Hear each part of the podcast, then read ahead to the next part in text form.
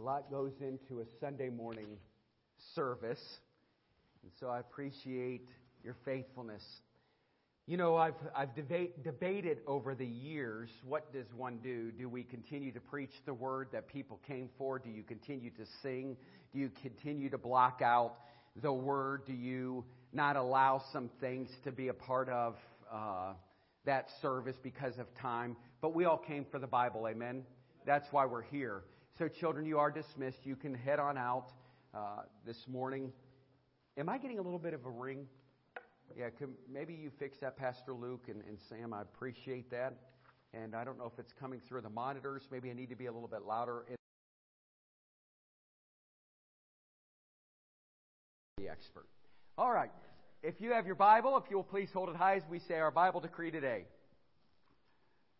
This is my Bible, God's holy word. I will make it a lamp unto my feet and a light unto my path. I will hide its words in my heart that I might not sin against God. If you would please take with me your Bible or your iPad or iPhone and turn to Colossians chapter 3.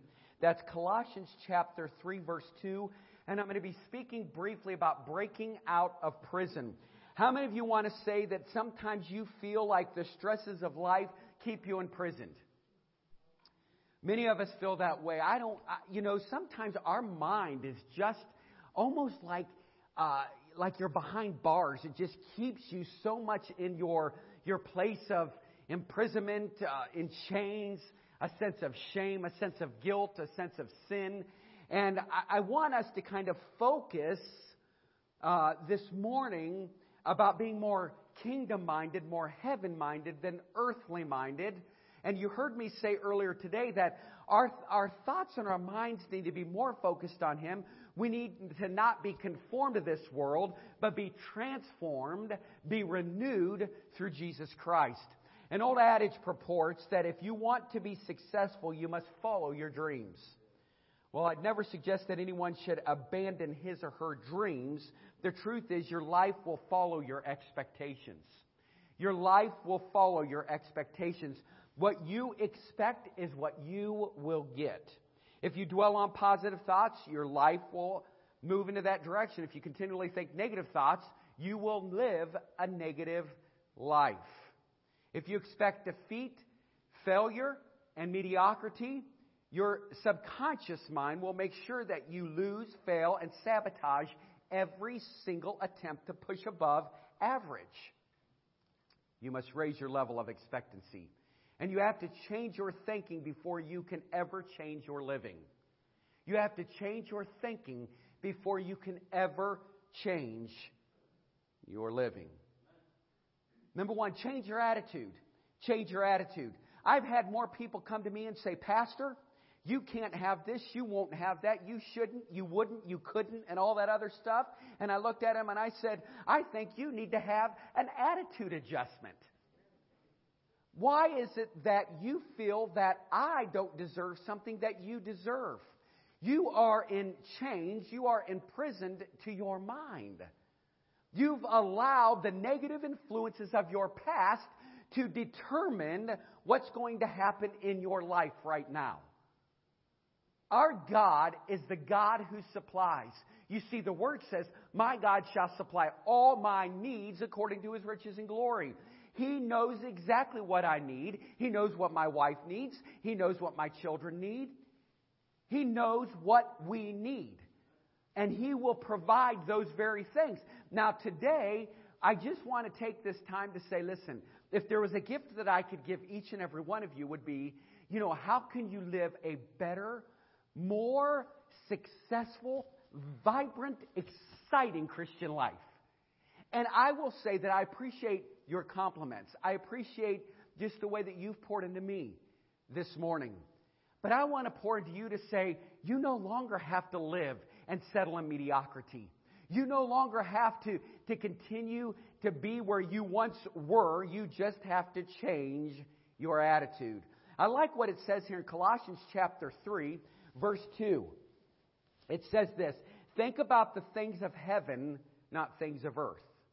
For you died to this life, and your real life is hidden with Christ in God.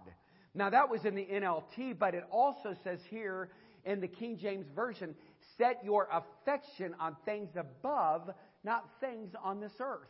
So let's just thought about it. Isn't it amazing when we start thinking about all the material things, all the all the things that go on on this earth? If we start making that our focus, we start to lose who Jesus is. Do you know what's happening right now all over the world? We've started to lose a sense of who Jesus is because of all of the social media, all of the Twitters, all of the Instagrams, all of the junk that we see all over TV. We've started to believe some of the influences that have come into our mind and to our heart, and we now believe that it's the gospel truth because you see, that's what Satan does here at this time of Halloween. He casts spells. The TV broadcasts. You ever thought of that? So, what did the devil do? He handed you a tool so that we are so, think about it. How many of you cannot even sit at your kitchen table or your dining room table or in the living room without doing this?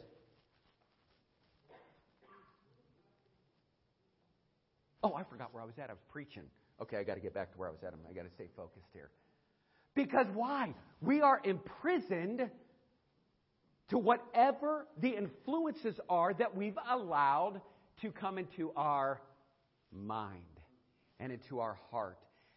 Thus, we end up losing instead of winning. We end up in chains behind bars. So I'm going to just encourage you this morning to set your mind on things above. Start your day saying ah, off.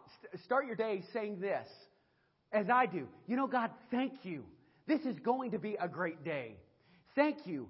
God is going to guide me. He's going to direct my steps. He's going to bless my coming. He's going to bless my go- goings. Father, thank you that your favor is surrounding me today. Thank you for enlarging my territory.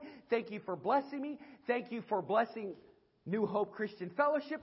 Thank you for blessing Tackett's Professional Cleaning. Thank you for blessing my family. Thank you for blessing my kids. Thank you for blessing the families at New Hope. Thank you, Father, for all you've done and all you're going to do. Why? Because goodness and mercy are following me all the days of my life. And I am excited about today. Doesn't it make you feel good? I mean, doesn't it make you feel? I mean, it makes you just stop and realize, wow, things are a little bit different when you start your day with faith and expectancy. When you go out expecting good things, you'll expect your circumstances to change in your favor. I love that nobody, no one can keep you in your house. Now, what do I mean by that? Because I mean that because of the churches. This week I got another email of a church that closed. See, and that's where I want to esteem this congregation. That if we ended up getting some cases in this church, we'd have to rethink, rethink some things. Because just as a father or a mother, your number one priority is to keep your family healthy, correct? We're all there.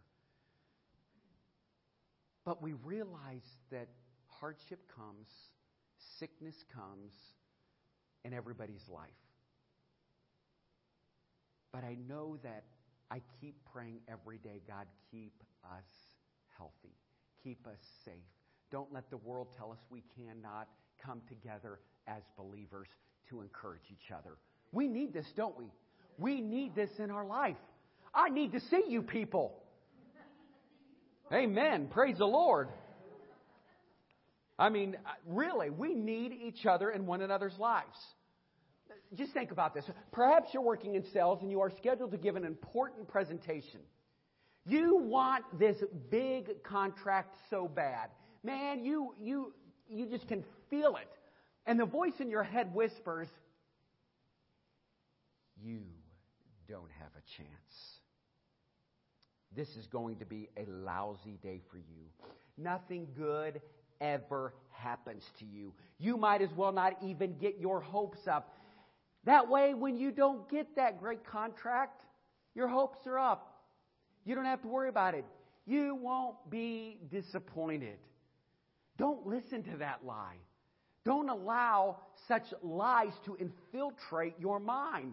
God wants you to get your hopes up.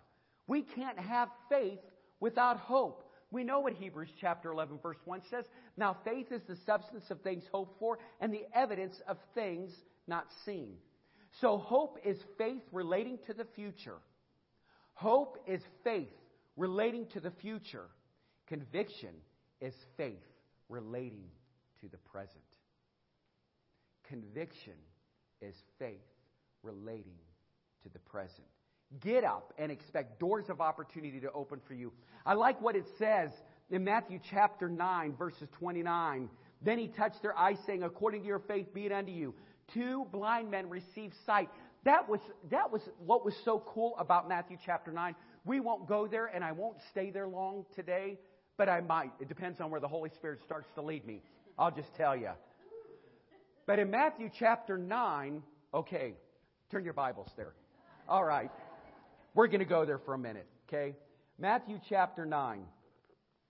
So here's Jesus, and he heals right off the bat, he heals a paralyzed man. So here's a guy sitting outside the gates, and he goes up and he's thinking and he's believing that his father will heal him. Do you understand, church? We have the great privilege of being a part of an amazing bloodline the bloodline of Jesus Christ. And if you do not know Jesus as your Savior, today's your day of salvation.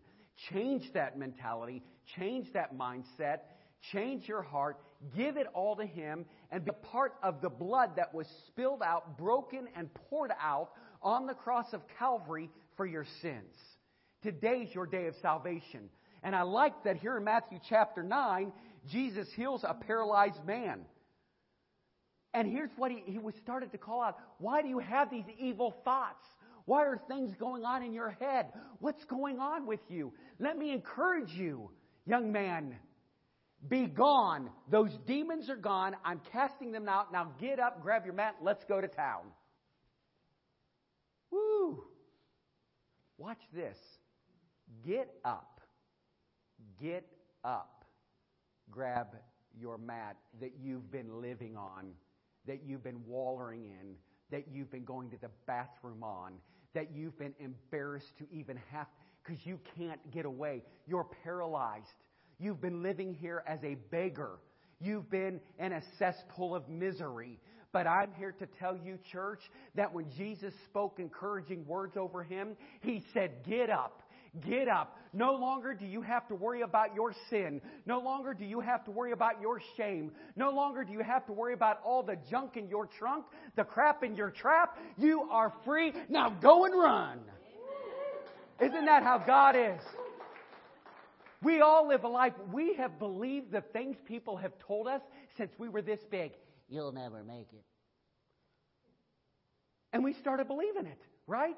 So now here we are in this life, right now, in your story, saying, God, I need you. Help me because I believe these things. And now I have a sense of insecurity. I don't want to speak publicly because I was ridiculed when I was in school. I was made fun of when I got up and made a speech. And anytime I said something, I was humiliated. Well, I'm here to tell you, you need to let it go. You need to leave it and walk on and know that God wants to deliver you from that. So here we are, Matthew chapter 9. Jesus heals a paralyzed man. Then it goes into right then Jesus looks at Matthew and says, Hey, get up. Follow me. I'll make you fishers of men. So then Matthew says, Oh, man, I don't have to deal with people any longer. No tax collecting, none of that stuff's going. Oh, ooh, this is going to be good. I'm following the Son of God. Then he continues, that he goes into a discussion about fasting. Then Jesus heals in response to faith. Then Jesus, which was a little girl, he went in, he, she was raised from the dead. Now, come on. He even said there too, don't you worry about it, get up. Then it says here in this text in Matthew chapter 9, and it says, after Jesus left the girl's home in verse 27, two blind men followed along behind him, shouting, Son of David, Son of David, have mercy on us. They went right into the house where he was staying, and Jesus asked them, Do you believe I can make you see? Yes, Lord, they told him. We do. Then he touched their eyes and said, Because of your faith, It will happen. Then their eyes were opened and they could see. Jesus sternly warned them, Don't tell anyone about this. But instead, they went out and spread his fame all over the region. When they left, a demon possessed man who couldn't speak was brought to Jesus. So Jesus cast out demons, and then the man began to speak. The crowds were amazed. Nothing like this has ever happened in Israel, they exclaimed. But the Pharisees said, He can cast out demons because he is empowered by the prince of demons. Isn't it amazing? When God starts to work, people will start making up a story about you.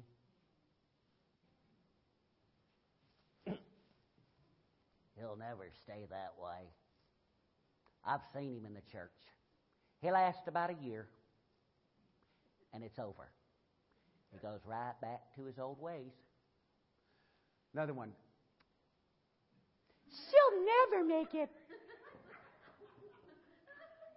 See, she's playing church right now. She'll be out of the church in a couple months. You're a sourpuss, is what you are. Who cares if they're here one month, one year, five weeks, five months, whatever it is? If they got Jesus while they were here, it was good enough. Amen? Amen. Take that, devil. Devil. That sounds a little southern. Here's reality. If we start believing what other people say about us, we'll never reach the height where God wants to take us. Because He wants us to live and He wants us to run, and He's sick and tired of allowing the influences of other people because of their sinful nature to mess us up. But what I love about this, and, and I still, in so many respects, and maybe you'll be able to teach me, but Jesus is always saying, don't say anything, and they all go tell him. I don't know that it was like he was saying, don't go say something, but if I saw a guy walk in here right now that was blind, and next week he walked back in here and he could see, I think the whole place would be like, whoa, what just happened? This is so cool. You know, so we've got to, as we look at this, we've got to realize that there's a great, great conclusion to what Jesus was teaching here in Matthew. So as the disciple is writing this, here's what he's saying. You no longer have to stay in jail. You no longer have to, to be addicted to any type of drug. You no longer have to go back where you were at because you're a new creation in Christ. You can live, walk, run in victory. And because of what you're doing, you will reap what you sow. And the more good you get, do, the more good you're going to receive. The more fruit you're going to have. That's how our God works. I loved your dad. Your dad was a very, very, very special man in my life. I'm saddened that he's no longer here.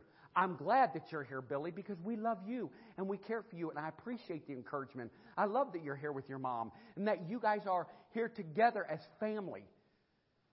I wouldn't want George to come back, and George wouldn't want to come back to this side of the kingdom. Y'all don't ever wish me back if the Lord takes me home, would you? Promise me that?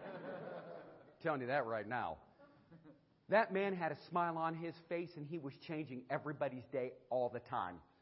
So I hope that when you see people at church today, that you'll do one of George Nucius's smiles. I can't even smile as big as that man can smile. You knew you were loved, cared for, and he meant what he said. And I loved it when he first came to the church. I reached out to shake his hand, and you know what he said to me? I don't shake hands. I hug everybody. My thought was, through this whole COVID thing, he would be freaking out.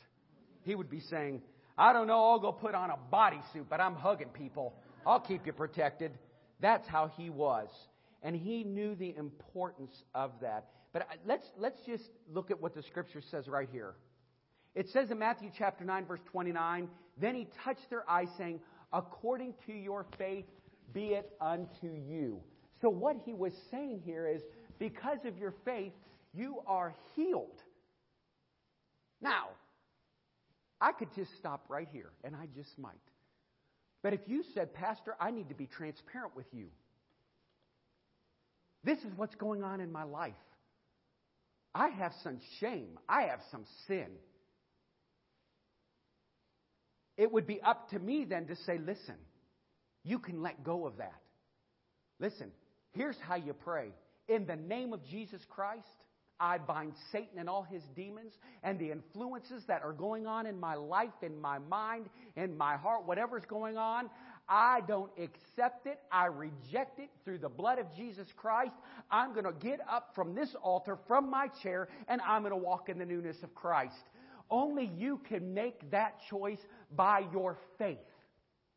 And here's what he said in Matthew chapter 9, and here's the conclusion of what he was saying. He's like, listen, don't rely just on preacher, even though the position of a pastor is a high calling and a regarded calling. There's a reason why God calls the men of God. There's a reason why God calls the pastor. He wants to use the pastor. And yet, I'm humbled by even when my wife says these things about me because I feel like I'm such a sinner. But I just want to be a loving, good man of God that when I'm gone, that whoever is here will continue to preach the gospel and do what God has called this church to do.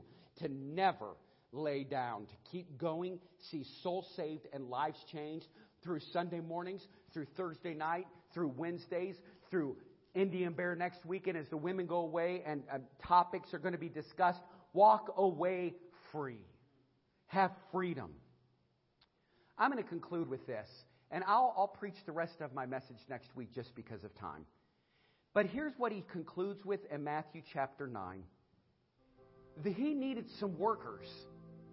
And here's what he did Jesus traveled through all the towns and villages of that area, teaching in the synagogues and announcing the good news about the kingdom.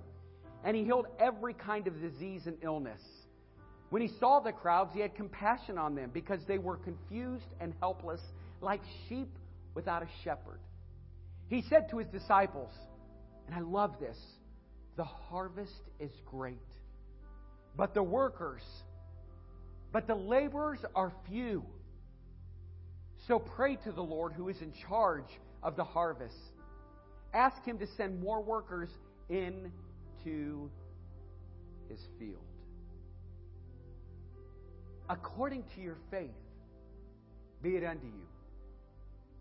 When did God stir within your spirit to do something different?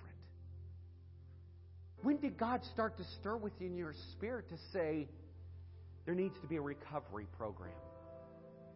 Don't sit back and let somebody else do it. You say, I can't do this, but I can do all things through Christ that gives me the strength. I need all the strength I can muster up because I can't do this in my own power. You see, because I already feel inadequate. I already feel insecure. I can't make it. So, church, have what your faith expects. Have what your faith expects. Don't have the poor old me mentality. I've got so many problems. and I'm blind. I'm lame. My daughter's dead. Man, I, this is, I can't do it. I haven't seen anything from the Lord. I'm done. I'm, this is ridiculous. Don't have that poor me mentality. I'm going to ask you this question Is this you? Is this you? My children won't do right. My business isn't doing well. You see, Pastor, my health is going downhill. How, how can I or how will I ever live with enthusiasm? You don't understand, Pastor. This is the worst my marriage has ever been. My marriage is on the rocks. Nothing is going well for me. Then you turn around and you ask me this question How do you expect me to get up and say, this is going to be a good day when I have this big mess on my hands? Well, I want you to get up with expectancy. I want you to get up and say, This is a great day. God is going to guide and direct my steps. His favor is surrounding me. Goodness and mercy are following me. I'm excited about today. Get up, Ryan. Come here real quick. So, come here. Hold this. Explain to me what happened to you. You had a God experience when you were in jail three years ago, and there was a gentleman who gave you some information about being fat. Yeah. So, as you left and you moved on, why don't you tell the church what this man said and what it did to you and for you? The most amazing part about what's going on right now is I was standing over there with the mic and I was going to tell this story, and he didn't know that. Mm. Because of the impact that this church has had on my life. And uh, so I'm sitting in southern Ohio. Not a fun place in southern Ohio, but it was down there. Down there, right? Okay. I have problems with directions. So, Yeah. um, I'm sitting on a two inch thick mat with coils, springs, if you will. And I'm praying and I'm praying and I'm praying. Lord, I've been doing this for 27 years and I've never got it right. So, apparently, I need someone's help. I know that he, you know that I love you, but I'm not going to be able to do it on my own. So when I get out, please help me find someone that I can relate to and that can use me for my full potential that you want to see my life become. So it's like the last week I'm in prison. For all of you that didn't know, I've been there, and um, I go to the church. And there's a huge church, and um, New Hope. Oh, just No. kidding. no, He said huge. I Belmont County Church. We'll just call it that. and uh, the pastor would talk to the to the men that were leaving, and I happened to be involved at the church down there. And I was up on the stage, and he looked right at all of us, and he said, "I need you." Th- there was three of us. I need you three to be do these three things when you leave: be fat, remain faithful to God, watch your attitude, and be teachable. And so I took the 40 minute walk from TMRC to Riverside Drive. And I was early, way early, and I went downstairs. And I don't know exactly who was there, but there were a few of you here down there doing a Bible study. And I walked right down and sat in a chair right in front of Pastor Todd. And he looked up at me and he goes, Hi, how you doing? Welcome to New Hope. And then he goes back down and he goes, Wait a minute. Who are you? Do you know who this is, everybody? And he tells everybody who I am. And anyway, long story short is I, I always picture God up there in a La-Z-Boy with a recliner with a with popcorn looking at my life like a movie. and when I was saying that prayer, he was like, "Wait till you meet Pastor Todd." and the story goes, you've seen in me what no one else ever chose to. Amen. And I've never met anybody like you that's as much like me. And I appreciate you seeing in me what no one else ever saw and giving me the opportunity that no one else ever did. Amen.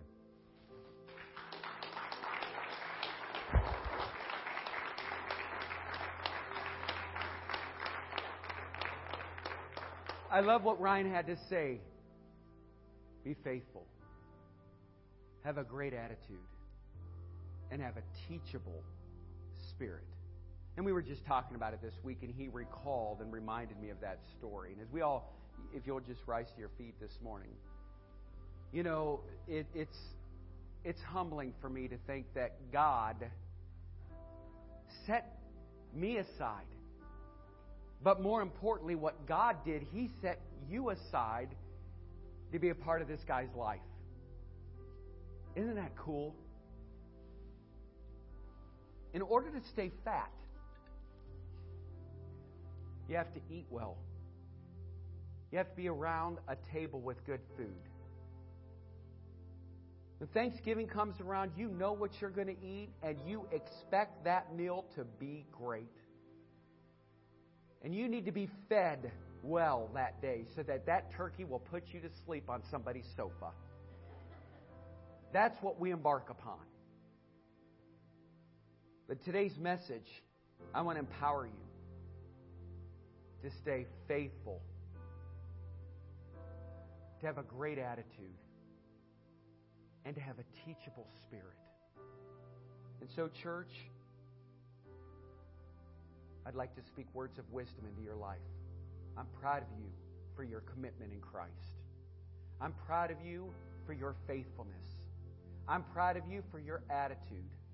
I'm proud of you that you've stayed teachable.